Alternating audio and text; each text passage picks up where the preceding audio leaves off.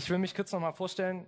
Ich bin Lukas Südmann, 21 Jahre alt und ich studiere Theologie und Chemie hier in Freiburg an der PH. Ich bin einer von den vier Leitern mit dem Alex, der Judith und der Laura, die Lobpreisleitung macht hier im Mittwochsgottesdienst. Und ich freue mich einfach darauf, mit euch jetzt gemeinsam diesen Text anzuschauen. Und bevor wir starten, will ich euch einfach eins mitgeben, was ich mir wirklich wünsche, dass ihr das mitnehmt. Und zwar, Jesus kam auf die Welt. Und zwar für uns. Ja, und vielleicht denkt jetzt, äh, okay, habe ich schon gehört. Dann lade ich euch dazu ein, euch mal die Frage zu stellen, wofür kam Jesus eigentlich auf die Welt? Weil für dich ist so salopp gesagt, ja, kam er, um dir irgendwie Essen zu machen oder dir die Haare zu waschen. Jesus hatte einen ganz konkreten Auftrag und den finden wir im Alten Testament und den wollen wir uns heute in Jesaja 61 anschauen. Und Sam hat letzte Woche Mittwoch uns eine Frage gestellt, und zwar, woher wissen wir, wie Gott wirklich ist? Wer ist Gott und woher können wir überhaupt Aussagen treffen, ja, was er tut, was er will? Und seine Antwort war in Jesus Christus. Und genau darüber hat Alex Röhm vor ein paar Wochen in seiner Predigt über Solus Christus mit uns gesprochen.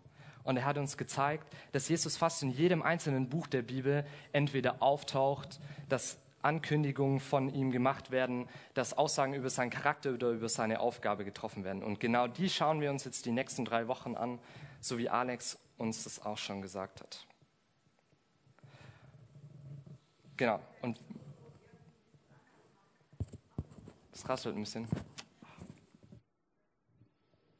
Okay. Ähm, wir schauen uns heute Jesaja 61, 1 und 2 an. Und Jesaja war der Prophet schlechthin, wenn es um Prophetien über Jesus ging. Jesaja war, man kann schon fast sagen, er war das fünfte Evangelium, weil er einfach von Anfang bis zum Ende so viel über Jesus geschrieben hat und so viel über ihn, über ihn und über sein Handeln gesagt hat. Jesaja hat ungefähr 720 vor Christus in der Königszeit gelebt und seine Hauptpunkte waren Gnade und Hoffnung.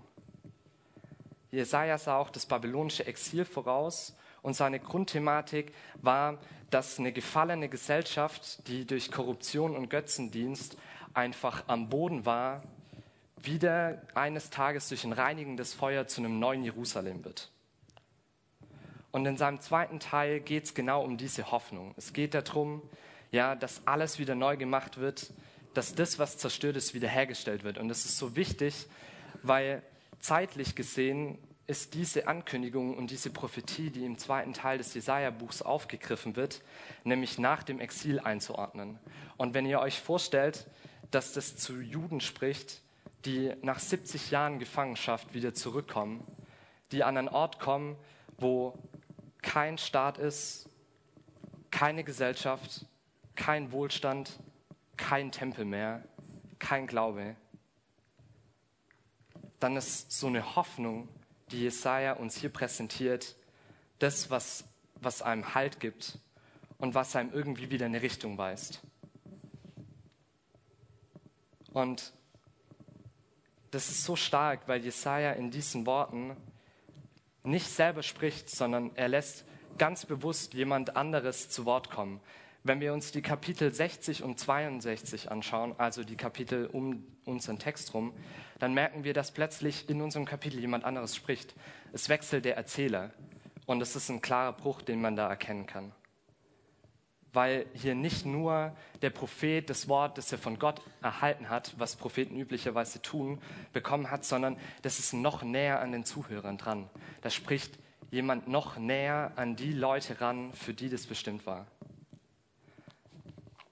Es spricht das Wort Gottes, nämlich Jesus, direkt zu ihnen. Und ich lese jetzt einfach mal die ersten zwei Verse von Jesaja 61. Der Geist des Herrn, Herrn ist auf mir, denn der Herr hat mich gesalbt. Er hat mich gesandt, den Elenden frohe Botschaft zu bringen, zu verbinden, die gebrochenen Herzens sind, Freilassung auszurufen den Gefangenen und Öffnung des Kerkers den Gebundenen auszurufen das Gnadenjahr des Herrn und den Tag der Rache für unseren Gott und zu trösten alle Trauernden.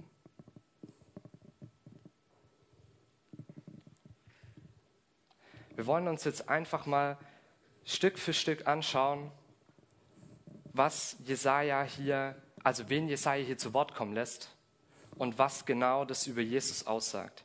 Ich habe vorhin schon gesagt, Jesus kam auf die Welt mit einem ganz bestimmten Auftrag. Jesus hatte eine Aufgabe, als er kam. Und die finden wir in diesen zwei Versen. Und es ist so genial, weil uns die Bibel hier eine einmalige Gelegenheit gibt. Weil Jesus spricht diese Verse zweimal in der Bibel. Wir finden die einmal hier bei Jesaja als Prophetie und dann direkt als Erfüllung in der wörtlichen Rede, als Jesus die in der Synagoge nochmal an die Juden 500 Jahre später spricht. Und das berichtet uns Lukas. Aber was genau sagt uns jetzt Jesus hier? Es fängt an mit, der Geist des Herrn, Herrn ist auf mir, denn der Herr hat mich gesalbt. Ich habe euch aus der Elberfelder Bibel vorgelesen und hier steht zweimal hintereinander dieses Herr. Und das ist vielleicht ein bisschen komisch, aber wenn wir ins Hebräische schauen, dann finden wir, dass für dieses Herr der Gottesname dasteht. Und der Gottesname wurde üblicherweise nicht übersetzt und teilweise sogar nicht mal niedergeschrieben, sondern man hat es einfach durch das hebräische Wort Adonai, was so viel wie Herr heißt, einfach ersetzt. Jesus spricht hier, dass er von Gott direkt gesalbt wurde und dass der Geist bei ihm ist. Er steckt praktisch in enger Beziehung mit den beiden und es ist so cool, weil wir sehen hier, dass die Trinität hier direkt am Wirken ist. Es ist sein Herr, der Gott, und es ist der Geist, der auf ihm ruht. Und die stehen in der Verbindung, die stehen in der Beziehung zueinander. Der Geist ist nahe bei Jesus und Jesus nennt Gott seinen Herrn. Wir haben, also wir sehen hier eine direkte Verbindung, die uns schon die ersten Lichtblicke im Alten Testament für die Trinität Gottes gibt. Und dann wird Jesus gesalbt von Gott. Es ist seine Taufe, die den Heiligen Geist auf ihn bringt. Und es ist nicht so, dass er jetzt wie andere zu der damaligen Zeit von irgendeinem Menschen gesalbt wurde, sondern von Gott persönlich. Es ist Gott, der Jesus einsetzt und es ist Gott, der ihn legitimiert. Und der ihn legitimiert in drei Ämtern. Weil zur damaligen Zeit wurden einmal Könige gesalbt, als Zeichen, dass sie die Autorität zu regieren bekommen. Priester, damit sie stellvertretend für das Volk mit Gott in Beziehung treten können. Und teilweise sogar Propheten, wenn sie in einer besonderen Art und Weise das Wort Gottes an das Volk gebracht haben. Und Jesus wird vollkommen in diese drei Ämter eingesetzt.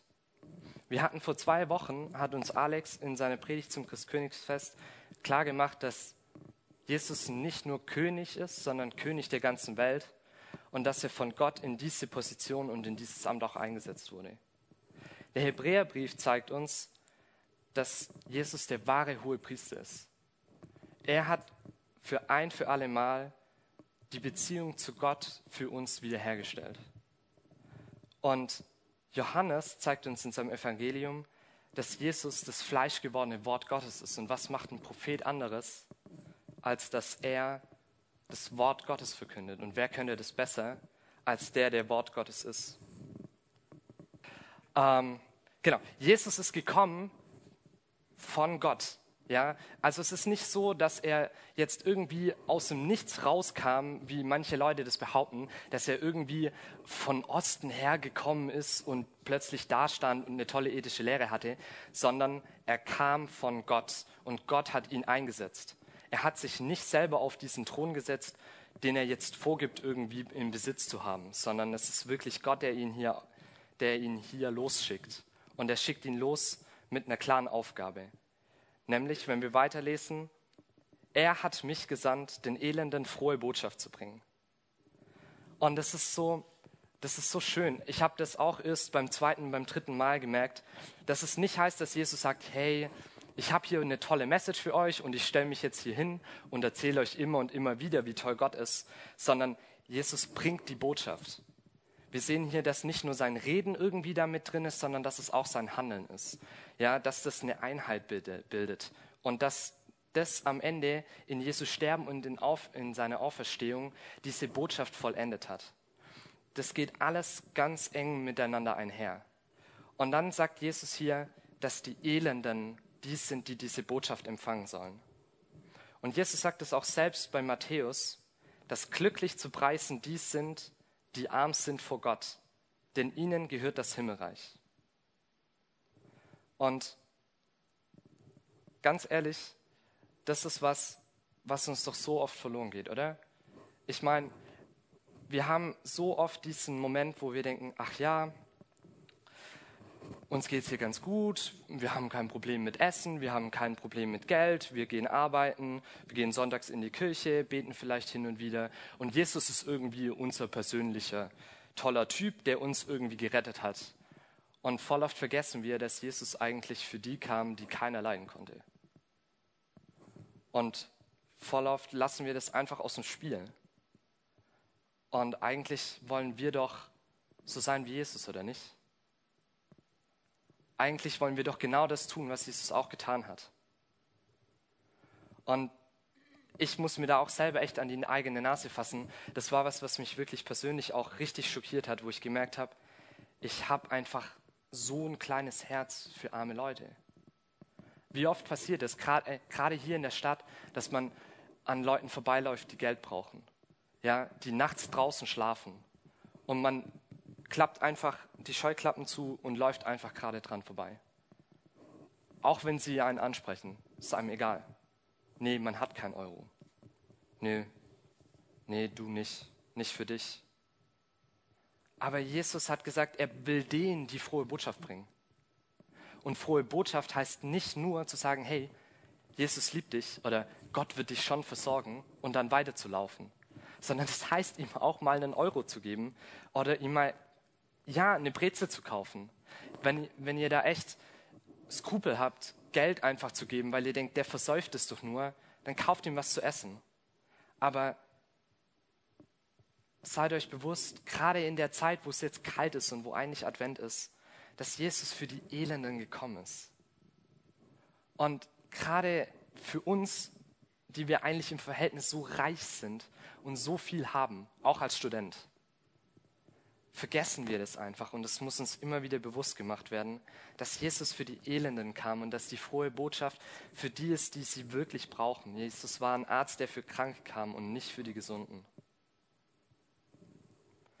Und er kam auch, um zu verbinden, die gebrochenen Herzen sind. Jesus will seelisch Heilung schenken.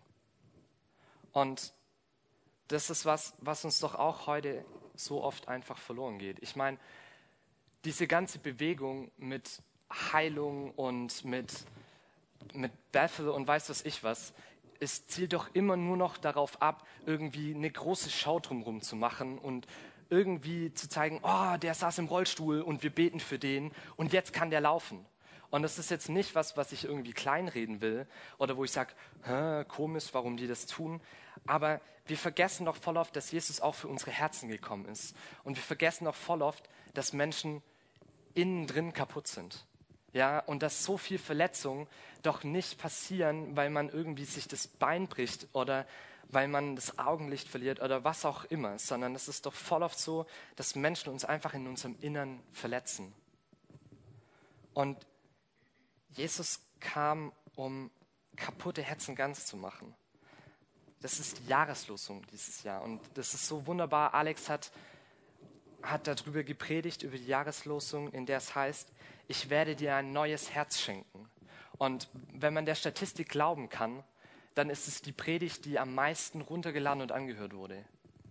Das ist wirklich was, was so dringend ist und was so dringlich ist. Und es war Jesus bewusst. Jesus war klar, dass es Menschen gibt, die verletzt und zerbrochen sind. Und nur weil man es nicht sehen kann, heißt es noch lange nicht, dass es nicht da ist. Und Jesus war der, der unsere Herzen kennt. Er war der, der da reinschauen kann und der uns Heilung schenkt in unseren Herzen. Und vielleicht kennt ihr die Geschichte vom Jüngling zu Nein, wo Jesus auf dem Weg nach Kapernaum ist und diesen Trauerzug sieht. Und bestimmt hat jeder von euch, als ich das gesagt habe, der die Geschichte kennt, an die Auferweckung von dem Sohn gedacht. Das ist doch das große Wunder, das Jesus in der Geschichte tut. Aber bevor Jesus überhaupt einen Blick auf diesen toten Leichnam wirft, geht er zu dieser Mutter hin, die weint und die heult und verzweifelt ist. Und er sagt zu ihr, weine nicht.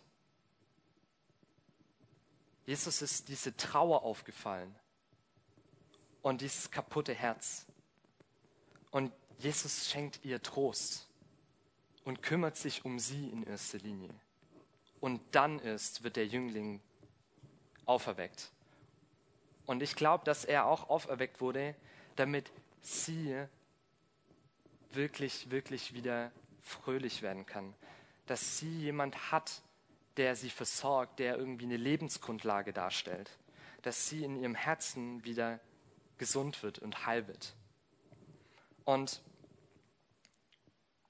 nehmt es wirklich mit, dass Jesus echt auch an eure Herzen schaut. Ja, und nicht in eure Herzen schaut, weil ihr irgendwie Sachen falsch gemacht habt oder weil ihr mal wieder gefallen seid oder weil ihr so schlecht seid oder Sünder seid oder weiß was ich, sondern der schaut in euer Herz, weil er wissen will, was in euch vorgeht. Er ist euch wichtig. Und ihr seid ihm wichtig. Und ich will euch das nochmal sagen, wenn ihr nicht dieses Happy Clappy Weihnachtsfest habt. Ja, es sind immer mehr Familien heutzutage, die nicht einfach super toll sind, die mit Scheidung oder mit Streit oder mit was auch immer irgendwie beladen sind.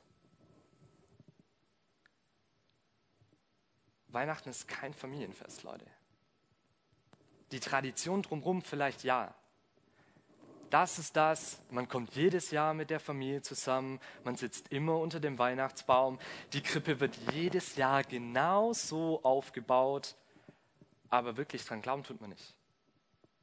Aber wir feiern an Weihnachten nicht, dass wir eine tolle Familie haben, in der alles super läuft, in der es uns richtig gut geht, in der wir immer glücklich sind, sondern wir feiern, dass Jesus kam und zwar mit einer ganz klaren Aufgabe. Und Teil dieser Aufgabe ist, kaputte Herzen wieder gesund zu machen.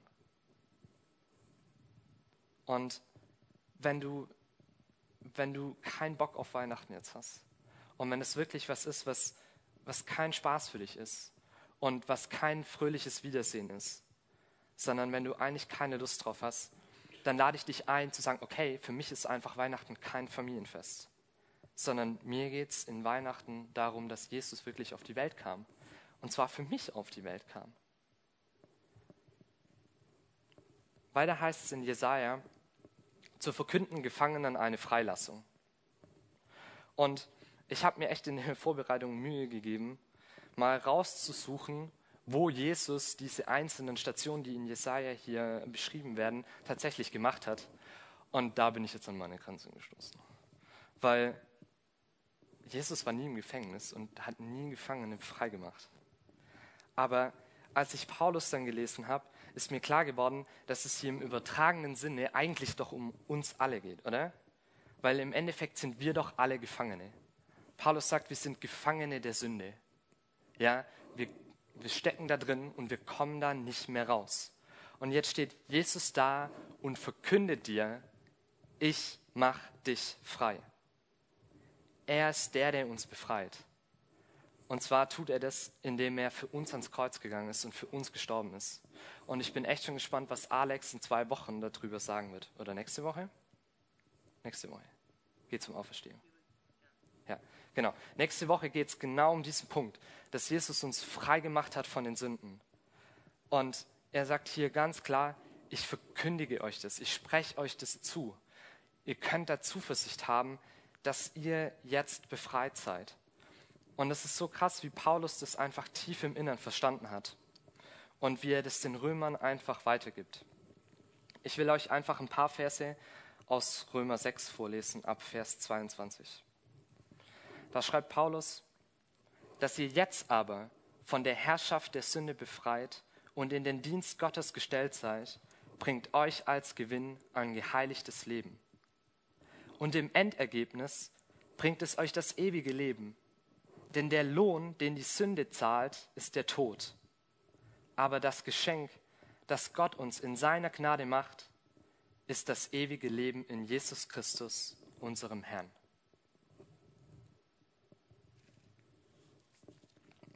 Paulus schreibt Timotheus, dass er der größte Sünder ist und dass er der allerletzte ist.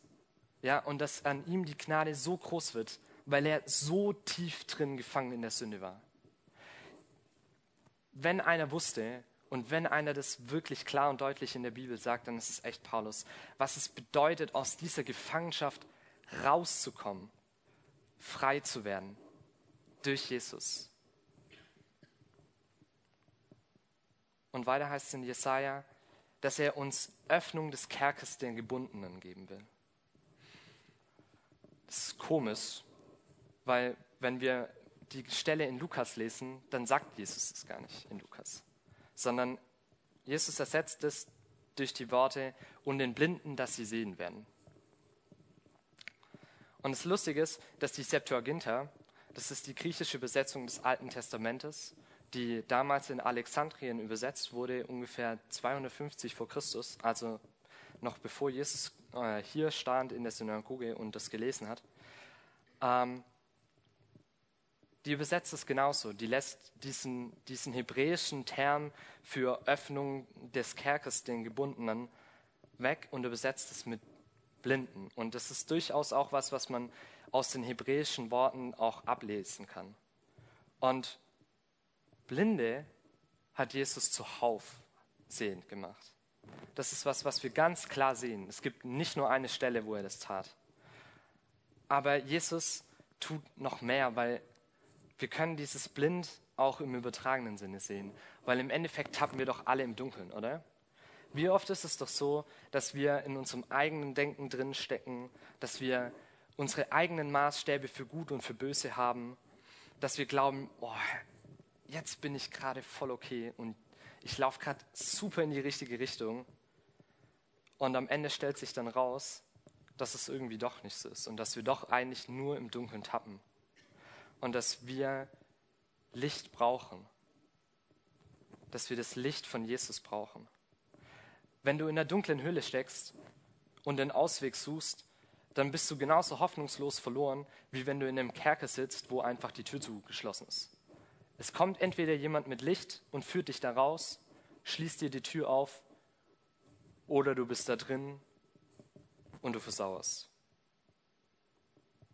Es ist hoffnungslos. Es geht alleine einfach nicht. Aber es hat schon einen Grund, warum wir Jesus das Licht der Welt nennen.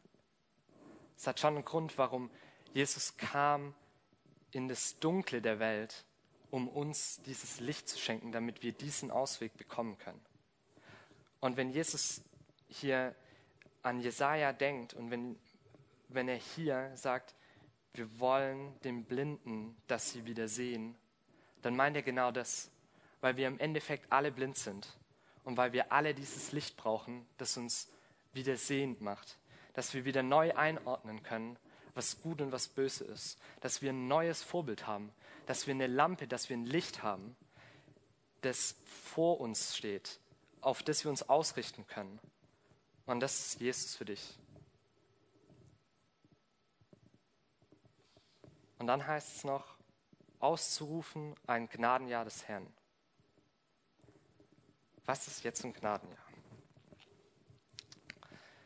Wenn ihr Levitikus 25 lest, also das dritte Buch Mose, dann findet ihr da einen ganzen Haufen an Regelungen für, den, für das sogenannte Sabbatjahr.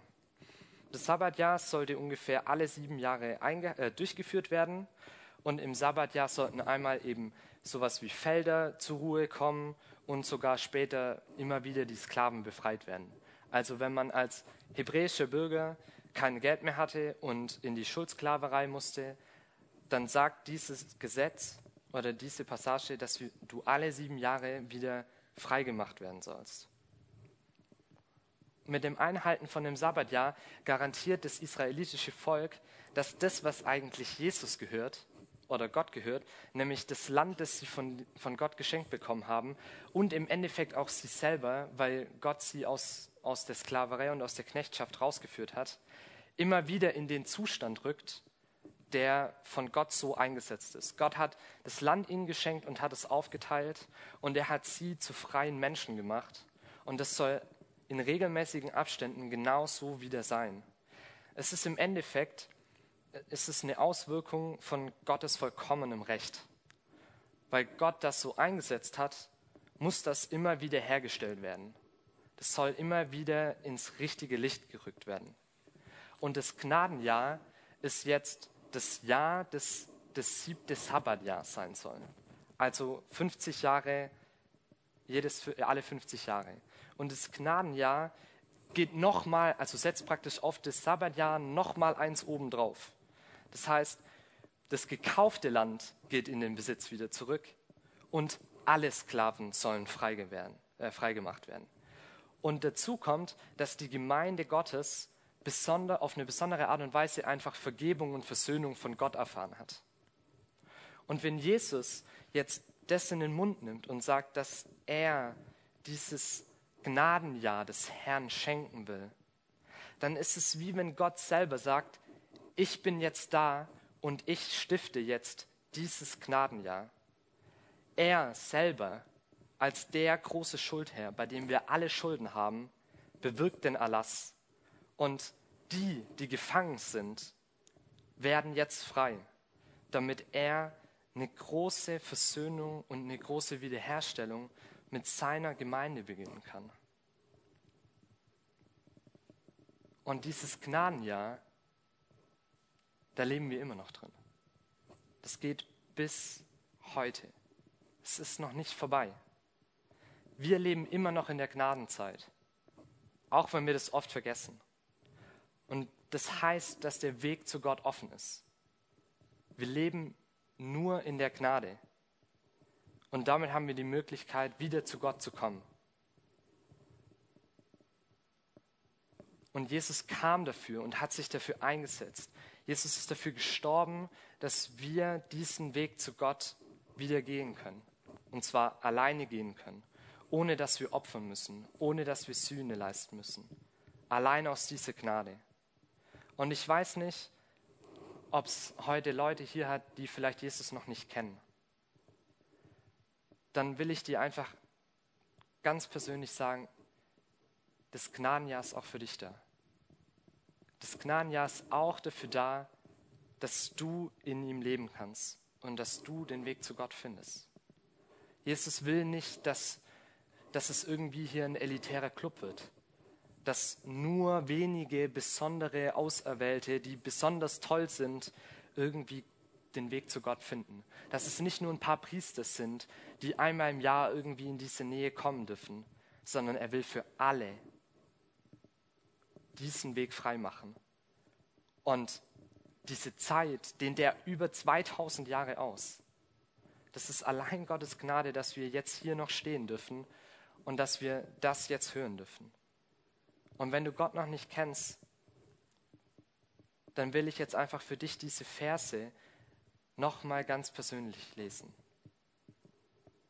Weil Jesus, der Gott ist und von Gott gesandt wurde, er kam für dich, um dir eine frohe Botschaft zu bringen, um dich deinem Herz wieder Heilung zu schenken, um dich frei zu machen von dem, was dich gefangen hält, um dir Schmerzen zu nehmen und den Weg für dich zu Gott wieder frei zu machen. Und im Endeffekt feiern wir genau das an Weihnachten.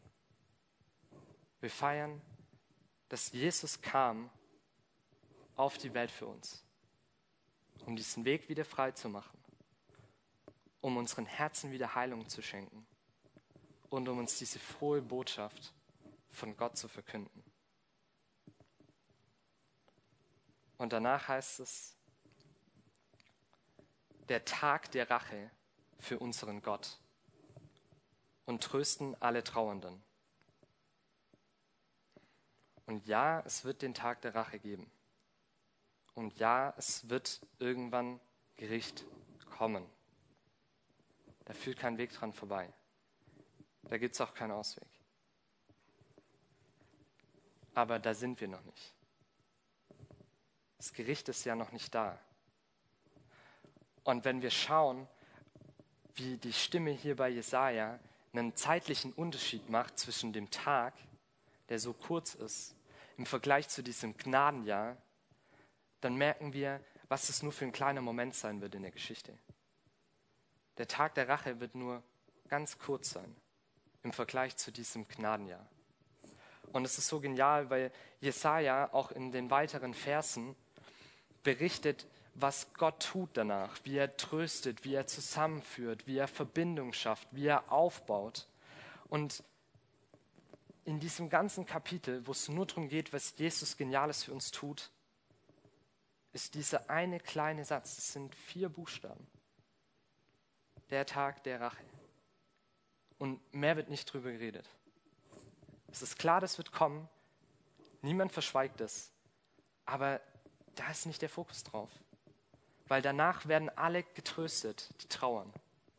Und die Offenbarung endet genau damit. In Offenbarung 21, Vers 4 heißt, heißt es, und er wird jede Träne abwischen und der Tod wird nicht mehr sein. Noch Trauer, noch Geschrei, noch Schmerz wird mehr sein. Er tröstet uns einfach. Damit endet die Bibel und damit endet im Endeffekt auch die Zeit. Und dann kommt die Ewigkeit. Jesus tröstet uns ganz am Ende der Zeit. Und dann kommt die Ewigkeit. Aber als Jesus das zweite Mal diese, diese Verse in den Mund nimmt, hört er einfach knallhart nach dem Gnadenjahr auf. Und zwar will er uns nicht irgendwie jetzt was vorenthalten oder will diesen, diesen Tag der Rache irgendwie unter den Tisch fallen lassen, sondern er spricht es zu uns, um uns zu zeigen, wofür er das erste Mal gekommen ist. Er hat diese klare Aufgabe von Gott bekommen und er gibt uns weiter, ja, was er jetzt tun wird, als er das erste Mal auf die Welt gekommen ist. Und das zweite Mal kommt dann der Tag der Rache. Aber erst beim zweiten Mal. Das ist beim ersten Mal noch nicht wichtig. Jesus konzentriert sich noch nicht darauf, als großer König einzureiten und alles kurz und klein zu schlagen, sondern er konzentriert sich auf die Gnade, auf, auf das, was die Menschen wirklich brauchen. Er konzentriert sich auf die Kleinen, auf die Schwachen, auf die Elenden, auf die, die verletzt sind, auf die, die ihn wirklich brauchen. Als König kommt er ein andermal. Das heißt, wenn wir nochmal Jesaja 61, die ersten zwei Verse zusammenfassen, dann sehen wir, dass Jesus von Gott, unserem Vater, kommt, als gesalbter Priester, Prophet und König, dass er in Verbindung mit dem Heiligen Geist steht, dass er kam, um uns das Evangelium zu bringen um unsere Seelen wieder heil zu machen, aber auch um unsere Körper wieder zu heilen, uns aus der Gefangenschaft der Sünde zu befreien und dass er kam, um Gottes Besitz wieder Ruhe und Versöhnung zu schenken. Das ist Jesus Sendung und Auftrag. Und das ist niedergeschrieben 500 Jahre bevor Jesus wiederkam. 500 Jahre Nachdem das niedergeschrieben wurde, sitzt Jesus in der Synagoge in Nazareth. Und dann steht in Lukas 4, Vers 17, und er stand auf, um aus der Schrift vorzulesen. Und man reichte ihm die Buchrolle des Propheten Jesaja. Er rollte sie auf und las diese Stelle. Jesus steht da bekommt diese Rolle. Er hat sie sich nicht selber rausgesucht. Er legt sie auf diesen Pult, weil das waren ungefähr so große Rollen, rollt die auf und dann liest er. Er liest was, was, was er nicht selber sich rausgesucht hat. Wenn, wenn, man ins, wenn man ins Griechische schaut, dann lässt sich vermuten, dass ihm diese Rolle eher aufgetan wurde dass er nicht die Rolle durchgeblättert hat und akribisch gesucht hat, bis er die perfekte Stelle gefunden hat, sondern dass es vielmehr so war, als rollt er sie auf und liest das, was ihm ins Auge springt. Es ist wie, als wenn er diese eine Stelle direkt aus der Hand seines Vaters bekommen hat. Und es ist so genial, weil Jesus nicht mal in dem Punkt, wo er uns erklärt, wofür er gekommen ist, nicht mal an dem Punkt, wo er das erste Mal groß dasteht in seiner Heimatstadt, ja, und sagt, hey, dafür bin ich gekommen. Ich bin nicht der Sohn Josefs, ich bin nicht der, der, den ihr vielleicht aufwachsen sehen habt, sondern ich bin der, der von Gott gekommen ist. Ich bin der gesalbte Messias, der von Gott gekommen ist. Und nachdem er das gesagt hat, setzt er sich einfach hin und schließt mit einer klassischen Einsatzpredigt, wie man das natürlich heutzutage gewohnt ist, indem er einfach sagt, heute hat sich diese Schrift erfüllt. Das war's. Jesus legitimiert sich nicht selber, sondern er liest das vor, was 500 Jahre davor für ihn vorbereitet wurde, damit er in dieser einen Situation klipp und klar sagen kann, wer er ist und für, für was er auch gekommen ist. Und was mich in der Vorbereitung ganz persönlich wirklich beschäftigt hat und wo, womit ich die ganze Zeit gearbeitet habe, ist, mm, wenn wir diese Prophetie lesen, was, was macht es überhaupt noch mit uns? Was können wir damit anfangen? Was fange ich jetzt an damit, wenn ich weiß, okay, Jesus kam dafür und dann gucke ich ins Neue Testament und denke, okay, cool. Es steht im Alten Testament, im Neuen hat es getan, gut. Danke für die Information. Was ziehen wir da jetzt raus? Was macht die Prophetie eigentlich aus? Was ist das Besondere daran, dass es prophetisch ist? Ich meine, das Alte Testament, das ist ein ganz schöner Klotz. Und das sind nicht nur Geschichtsbücher. Ja, warum hat Gott nicht einfach von A bis Z irgendwie ein historisches Geschichtswerk geschrieben, ja, zehn Königebücher, die uns ganz klar akribisch sagen, okay, das und das und das ist passiert, da hat Gott gewirkt, da hat Gott gewirkt, da hat Gott gewirkt, Ende. Es gibt keine Diskussion mehr, kein Rumraten, kein Rätseln. Warum lässt er so viel Platz für Prophetie? Was ist, was ist das, was es so besonders macht? Und was löst es in euch aus, wenn ihr sowas hört? Was ist das Besondere? Ich meine, klar, es geht hier um irgendwie eine Vorhersage. Ja, eine Prophetie ist immer was, was irgendwie in der Zukunft liegt. Aber ich meine, Nostradamus, der hat auch Sachen über die Zukunft gesagt. Und wir können jetzt auch wieder 200 Jahre irgendwie danach schauen, ha, okay, er hat fünfmal gesagt, dass die Erde untergeht und es ist irgendwie immer noch nicht passiert. Und jetzt hat er halt nicht recht gehabt. Mal schauen beim nächsten Mal vielleicht. Ähm, und das war's das ist jetzt alles, was wir mit Prophetie anfangen können. Es ist jetzt so eine Zeitkapsel, wo wir eine Information reinstecken und irgendwie 200 Jahre das wieder rausziehen und gucken, ha, hat sich erfüllt oder nicht? Ha, noch nicht, okay, wir stecken es wieder rein, buddeln es wieder ein und warten, vielleicht in zehn Jahren. Ist es bloß eine hohle Information? Und können wir die einfach so lesen, akzeptieren, uns gut sein lassen? Nee, natürlich nicht. Eine Prophetie ist immer an, direkt an ein Publikum geredet. Die ganzen Propheten, die saßen nicht alleine im Kämmerchen und haben ihre Sachen aufgeschrieben, sondern die standen vor Leuten, genauso wie ich jetzt, und haben gesagt, das Wort Gottes.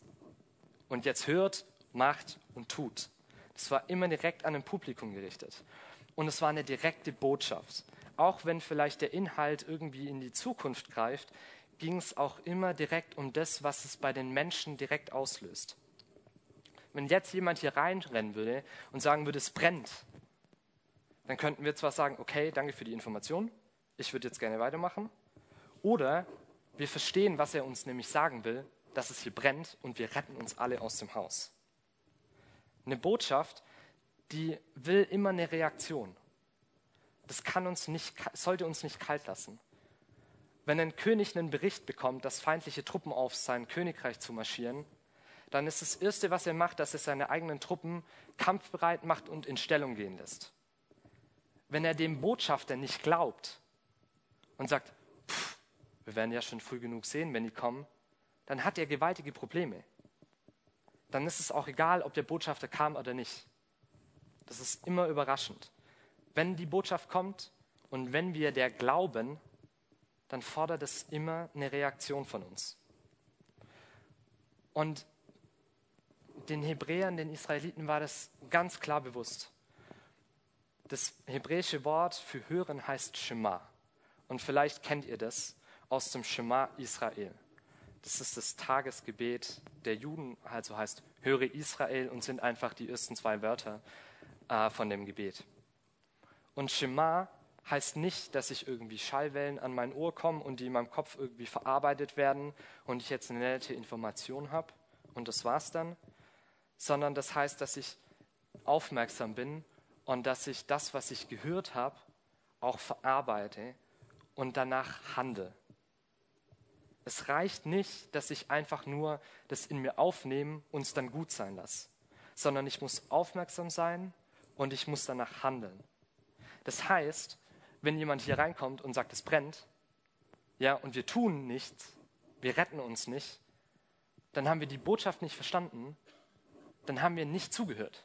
Das ist egal, ob der jetzt kam oder nicht, ob er was gesagt hat oder nicht, sterben tun wir dann sowieso. Und genau das ist das, was die, was die Hebräer damit meinen, wenn sie sagen, du hast nicht zugehört. Du hast nicht gehört. Das hat nichts mit dir gemacht. Du hast keine vernünftige Reaktion auf das, was dir gesagt wurde, gegeben.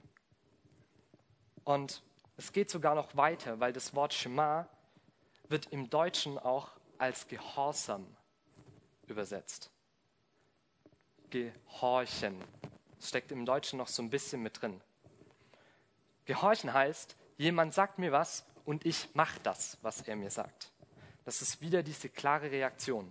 Und das ist was, was wir heutzutage einfach völlig verloren haben.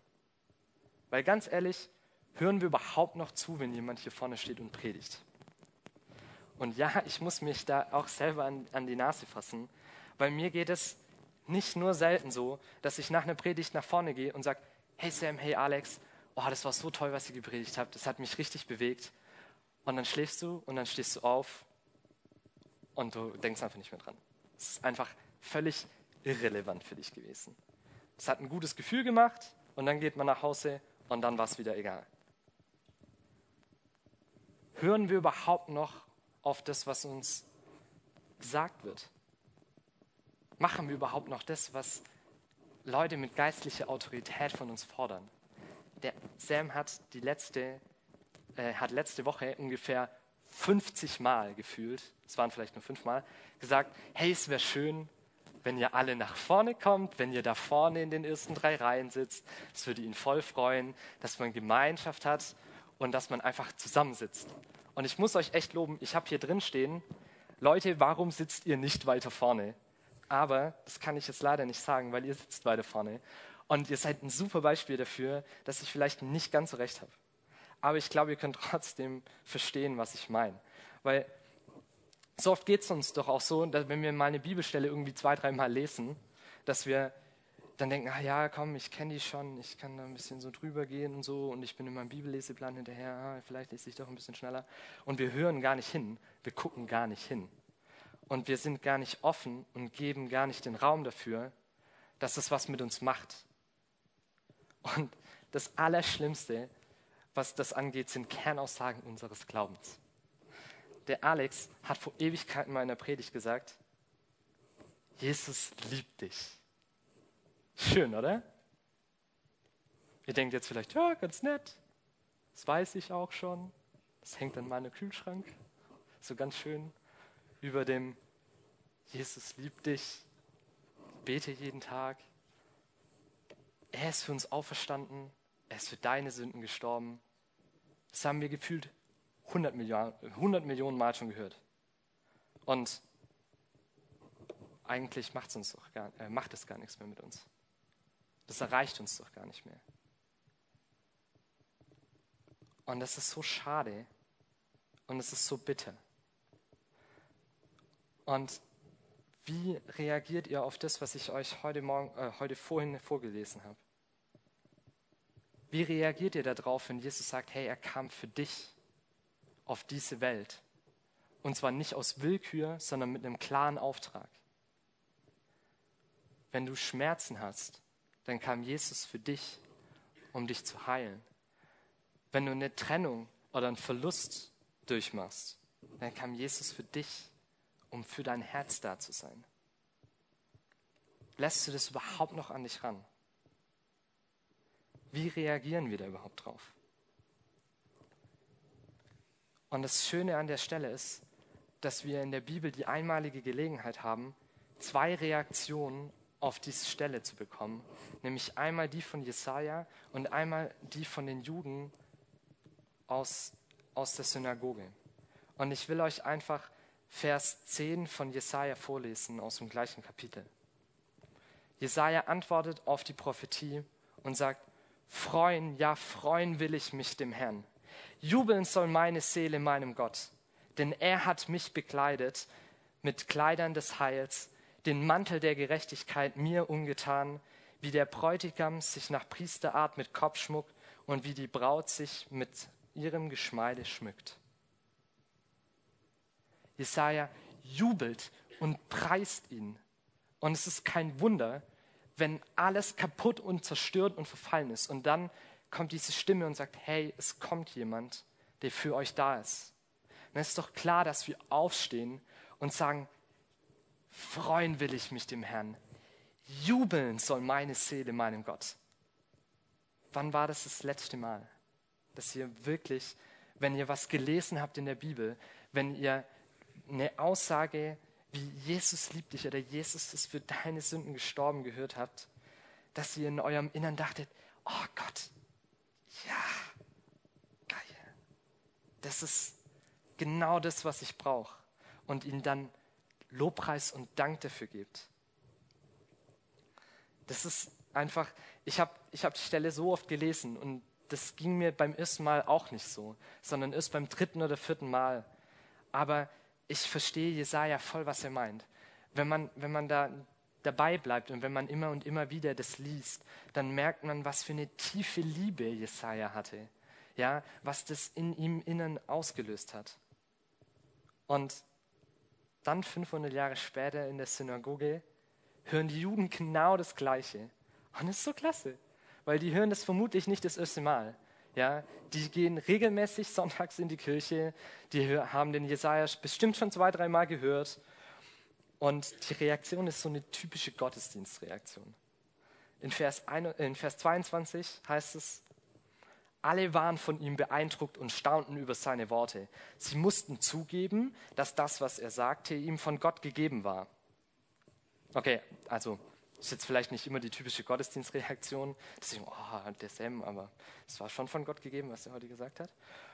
Aber ich glaube, ihr wisst, was ich meine.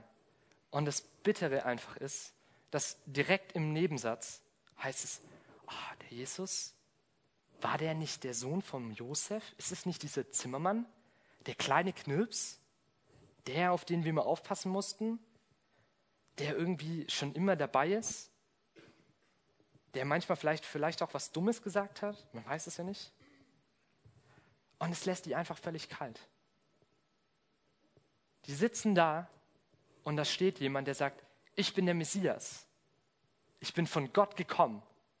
Er hat mich gesalbt mit seinem Heiligen Geist und ich komme für euch, um euch zu erretten, um euch zu erlösen. Ich bin den, auf den ihr die ganze Zeit wartet. Und dann fragen sie ihn, ah, du bist doch der Sohn von Josef, oder? Das ist so typisch. Die haben einfach nicht zugehört. Die haben einfach nicht hingehört, was Jesus ihnen gesagt hat. Und der Gipfel von der ganzen Geschichte ist, dass sie den sogar am Ende noch steinigen wollen. Die wollen ihn sogar umbringen. Es ist einfach nur völlig absurd. Und wir sehen hier zwei wunderbare Reaktionen, die unterschiedlicher nicht sein könnten die beide auf genau die gleiche Botschaft reagieren. Und eigentlich sind die Juden von Nazareth hier im Vorteil, weil die sehen ja, wer da spricht. Jesus steht ja wirklich bei denen. Das ist ja der Moment, wo Jesus wirklich gekommen ist.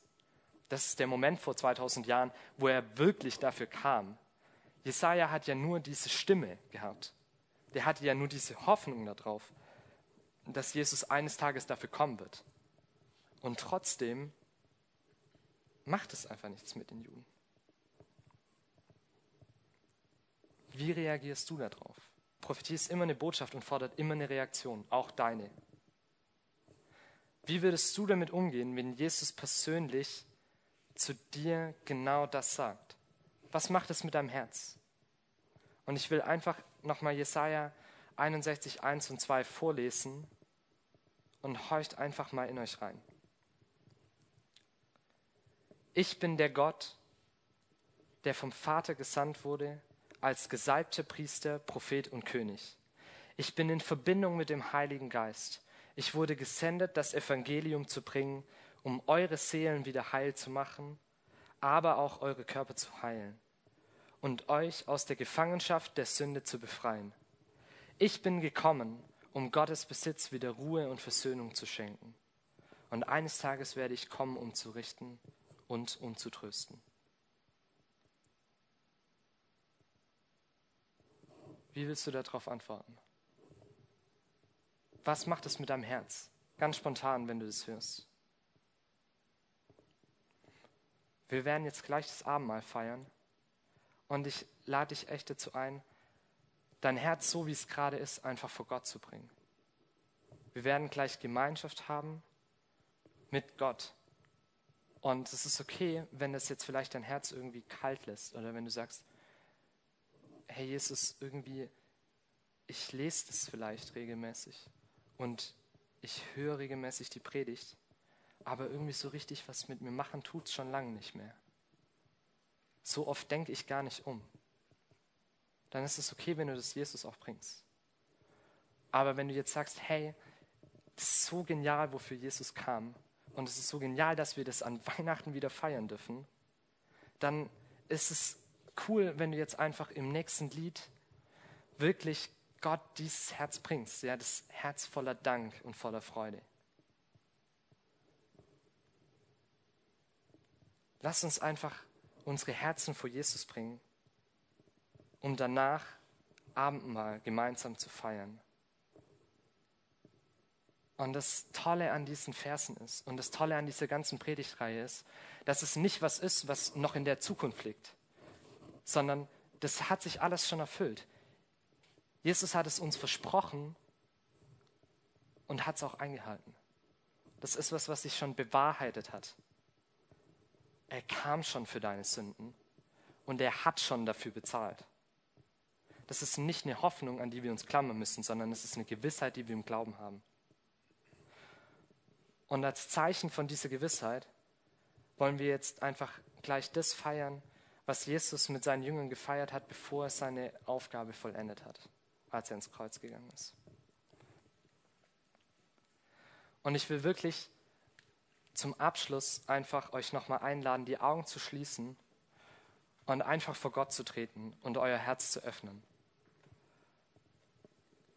Und beim letzten Lied einfach nochmal ganz bewusst vor Gott zu kommen und das vor ihn zu tragen, was euch gerade beschäftigt.